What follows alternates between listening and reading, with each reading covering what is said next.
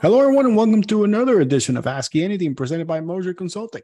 I'm your host, Angel Leon, Moser's Director of Personnel.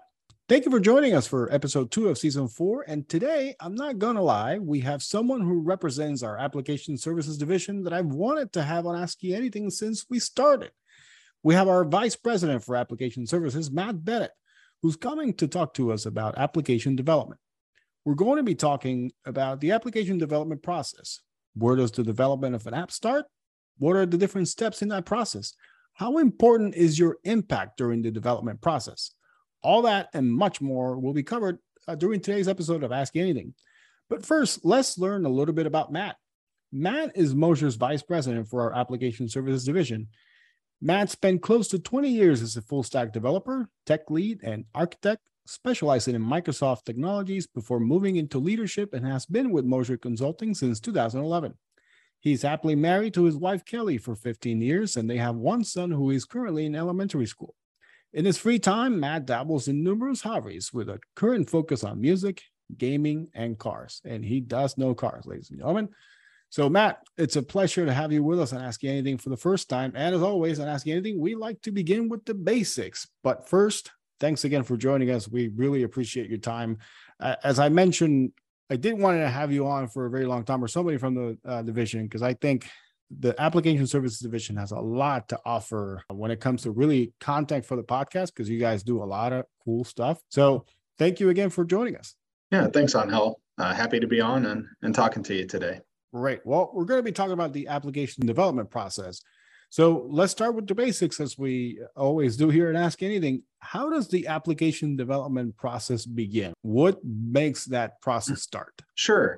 Um, really, I mean, it, it, begins with an idea. Uh, whether that's a, a, new, fresh idea, something that, that you want to build from scratch, or an enhancement or modification to a current system, um, it starts with that and reaching out to us to have a conversation. And from there, we'd set up you know, at Moser, we'd set up an initial exploratory call, uh, get some information about you, details about your idea. Uh, we want to focus on mostly early on on the people who are involved, you know, who's affected by the changes to this application or this new application. You know, what current stresses or problems are you aiming to solve? And, you know, based on that initial conversation, that helps us uh, schedule that follow up where we can bring in, you know, both management leaders and technical experts who best align with the problems you know that we work to define and understand on our initial call and you know from there then we start having conversations around you know high level road mapping uh, pricing options and estimates and kind of you know putting together that plan to bring that idea and, and make it a reality you mentioned something that we're going to cover a little bit later, but it starts with you. It starts with the person that brings that idea. And there's something that we're going to talk towards the end about the role that the stakeholder really has during the process. But before we get to that, when we talk about the application development process, I understand there's several steps within that process. Could you provide us with an overview of these? Sure.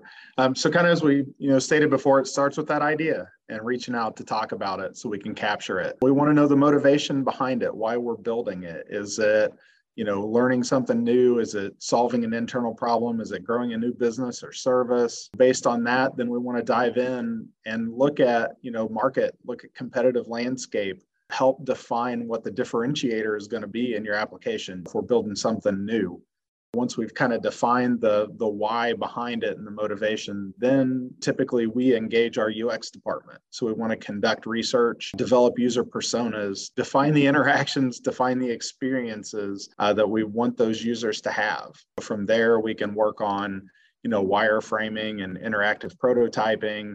Those things will help inform that development roadmap that we talked about. And kind of as we get to that point then we can start rolling in our agile product teams to start implementing those features, refining that backlog, getting functionality over to the users to test and, and get that feedback cycle going and really just start delivering that functionality, right? Aimed at that MVP that we're trying to get out the door, start getting that real world feedback and analytics and, and data capture uh, to make sure that we're current, you know, constantly building the, the most meaningful application that the priorities for the project always stay aligned with the current top needs of the users, the customer. So that was basically the beginning. What can you tell us about the user experience research? So, user experience research, I certainly uh, could see us having a future podcast probably totally focused on this, and we can get our manager of our UX group in here. Um, but really, that UX research, I know I'm I'm, I'm teeing up a future one. I'm just um, going to write that down real quick. UX research, really, what we're looking at there are the people, the process, um, what are the interactions that the people need to have, that the users need to have um, to reduce stress, to create a more efficient process, whether that's a time savings, a cost savings, an experience, a, a, frustration savings, a stress savings. Most of the things that we develop in software are intended to improve the life of a user or an end user or, or a person. So we want to work early on to define what those things are, right? And there are a few different problem solving methodologies that you can use to do this. At Moser, we tend to focus on human centered design, which really aligns with you know kind of what i've been saying here of putting yourself into the shoes of the person that you're solving the problem for trying to envision and ideate and think of solutions through their perspective you know so part of that you know user personas and uh, the things that we work to define early on help then inform as we make decisions using those personas uh, to hopefully you know make sure we're always aligned with delivering the solution that will have the most meaningful impact. Yeah we talked about human centered design last season with a couple of Moser's employees uh, sarah and adrian. So if you haven't checked that out check it out. And speaking of ux i don't know you can tell me matt please tell me if i'm wrong. I mean i would say from somebody who's standing in front of you and does not know what the what this process looks like but has obviously experience uh, as a user with websites, with applications, etc., how important that experience is. How if I am looking at a new app and I don't like what I'm seeing, or maybe it's too cumbersome to get from point A to point B, then something must have happened along this research side that didn't really get implemented right. In in a nutshell, for me, the UX, so the user experience is if not the most important, one of the most important aspects of the whole process? Yeah, I, I would agree with that. In this day and age of instant gratification and kind of getting in and getting out and getting what you need and mm-hmm. everything mm-hmm. kind of being on the web, you know, if you go to a site, whether it's, you know, e commerce or um, something you're using for work and you have options, and the first option you get into uh, either frustrates you or it confuses you and you don't know how to quickly um, and easily see what you need to do uh, to make progress on that site, folks tend to move on to the next one. Mm-hmm. And yeah, a, a, core component of UX and making sure you're designing the right interactions right through those wireframes is you want something that's intuitive. You want something that someone can look at and infer from the interaction design how they're supposed to interact with it.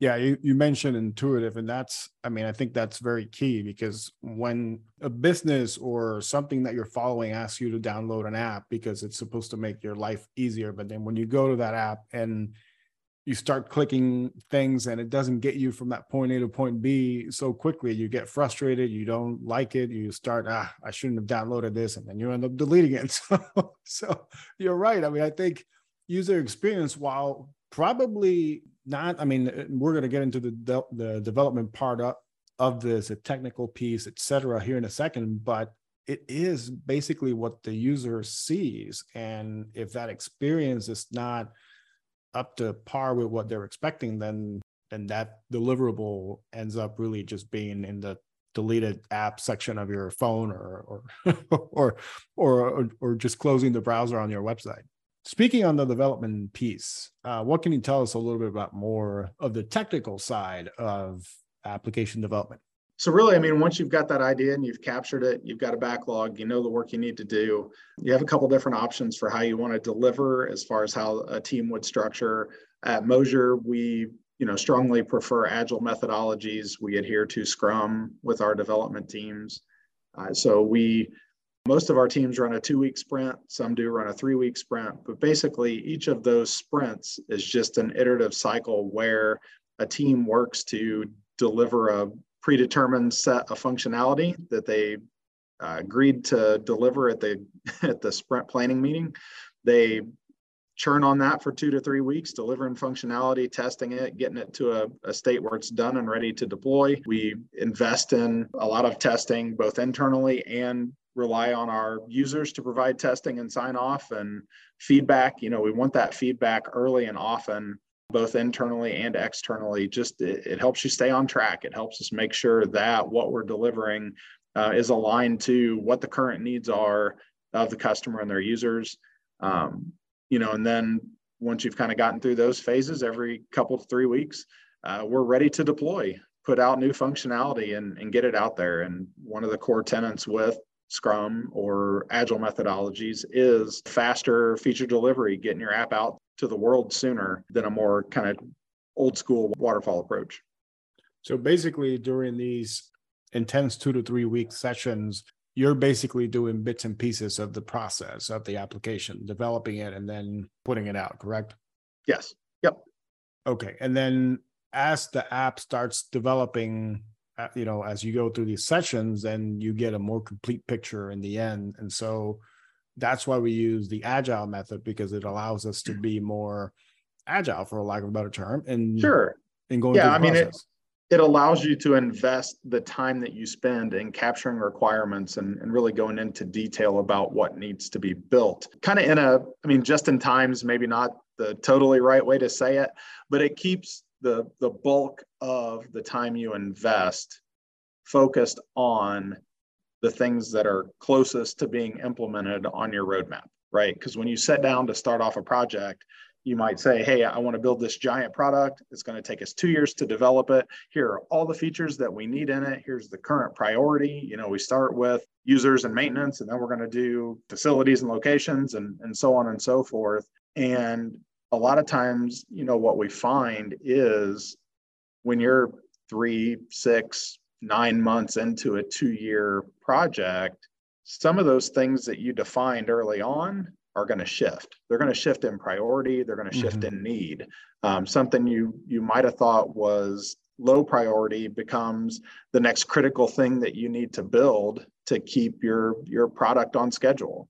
Or there might be something that you thought was going to be really important, and market research shows that there are three competitors out there who have a really good system for this, and that feature may not be a worthwhile investment and you want to take it off of the roadmap. And if you invest heavily upfront into clearly defining and gathering, you know, insanely detailed requirements and whatnot for everything, then you're kind of losing that investment and it's not the best use of, of your funding. If you stay focused on the next thing priority wise, you're minimizing that risk of over investing in something that you may wind up deprioritizing or removing from your backlog or your roadmap altogether. And along everything here that you just mentioned, you also mentioned feedback, how feedback is very important during this process. So, can you describe or, or explain to us a little bit about that? Sure. I, you know, a, a, shortened feedback loop is one of the core tenets of agile, you know, software product development. I think it's one of the most important. I think the real benefit in agile is that short feedback loop. It's getting the thoughts from your users, from your customer, weeks into an initiative instead of months or years, so you can adjust course uh, and make sure you're aligned with expectations from the outset of the project. One of the cool things about Agile is it's kind of designed for that feedback loop. You know, there are ceremonies that Scrum prescribes that different team members will meet with the stakeholders to refine and prioritize the backlog. There's meetings at the end of each sprint to do a demo uh, to kind of talk about the successes of the prior sprint, to kind of lay the groundwork for the future sprint, gives you another kind of formal place for the customer to share feedback. Uh, and then just as it moves through the day-to-day sprint operations, just getting things out to test environments, getting the users involved, getting that feedback of not only is the functionality passing or failing the expected mm-hmm. uh, behavior, but just how, how do you like it? How are you using it? How much time are they spending on a page trying to figure out this new feature? All that data that you can collect around behaviors and, and usage habits, in addition to uh, the direct feedback that you're receiving, you know, we can then compile that and use that to inform the next sprint, the next two sprints. And that brings us to uh, the question about stakeholders what kind of role do they play during the development process? Because i you you mentioned a lot in in your last answer but how important it is to keep them involved? Easy answer. The the quick answer is that you can be successful regardless of the level of stakeholder involvement that you have. If you can clearly define the idea and what you need you can wind up at a successful product. Now with that being said the more stakeholder and end user involvement you can have, the more accurate you're going to be in hitting that target. You're going to be able to align your work with the priorities. You're going to be able to align it with the needs. You're going to get that feedback quickly so you can adjust when you need to. It really it minimizes the risk of, of missing the mark on the mm-hmm. application direction. Uh, it minimizes the risk of you know making an investment in a feature that you don't need or you realize that you don't like once you start to see the first couple iterations of it and you want to shift gears. I think the root of it or the best way to put it is the more you can be involved as a stakeholder, as an end user, uh, in providing that feedback and making sure that that cycle is as short as possible, the better you're going to ensure that your project is on track, on time, on budget, and best aligned with your needs. Yeah, and at the end of the day, it's their project. So obviously that absolutely that, that role, their involvement is key to making sure that, hey, if maybe we can finish on time or sooner than on time than than originally prescribed, then hey, maybe we can do that with your help. Because if we don't get that that feedback, that closed loop, then you know we're missing points, and then when we're further down the line, you find something that you didn't like that happened during that third week sprint, and we're already on the eighth week. And so now everybody has to go back in time and make a change that probably could have been caught five weeks ago. So, what makes Moser's application development process different than most? That's a great question.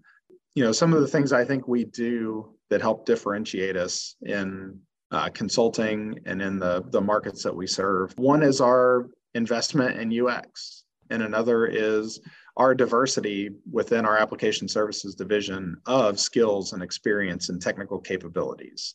And what that allows us to do from the outset is to focus on solving the people and the process and the experience problems and issues. And then once we've clearly defined the problem that we're solving and the people who it affect, then we apply the right technology to solve that problem. You know, we're capable of delivering in a multitude of different ways. We have a wide variety of, of development languages and cloud and mobile and all the different ways to deliver apps, a wide range of experience. And that gives us a lot of flexibility in how we deliver. So we don't have to force a solution into a specific competency because we have a wide range of them you know, we also have the luxury of being part of a full service IT organization. So if we need expertise or we need a deep dive in a database or a big data concept or DevOps or any of those other network infrastructure, security, we have experts who are on staff and sitting across the building from us, and we can go over and have a conversation. So we can very quickly solve problems, provide thought leadership and guidance to our customers, and use those uh, internally to make sure that we're developing the absolute best products that we can. Absolutely. And it's our ability to pivot into situations like the one you described, where if we need to pull somebody from another division or another department, then we can do that. But at the same time, if you only need to remain within the application services division, we have the tools, we have the right set of skills and a diverse set of skills that would help with your product. With that, Matt, it's been a pleasure to have you here on Ask Anything. We thank you very much again for your time. Thanks, Angel. Thank you for listening in to this week's edition of Ask Anything presented by Moser Consulting. We hope you enjoyed listening to our very own VP of Application Services, Matt Bennett, speaking about the application development process. Join us next time when we continue to dive deeper with our resident experts and what they're currently working on. If you have an idea or a topic you'd like us to explore, please reach out to us through our social media channels. In the meantime, please remember to give us a rating and subscribe to our feed wherever you get your podcasts. Until then, so long, everybody.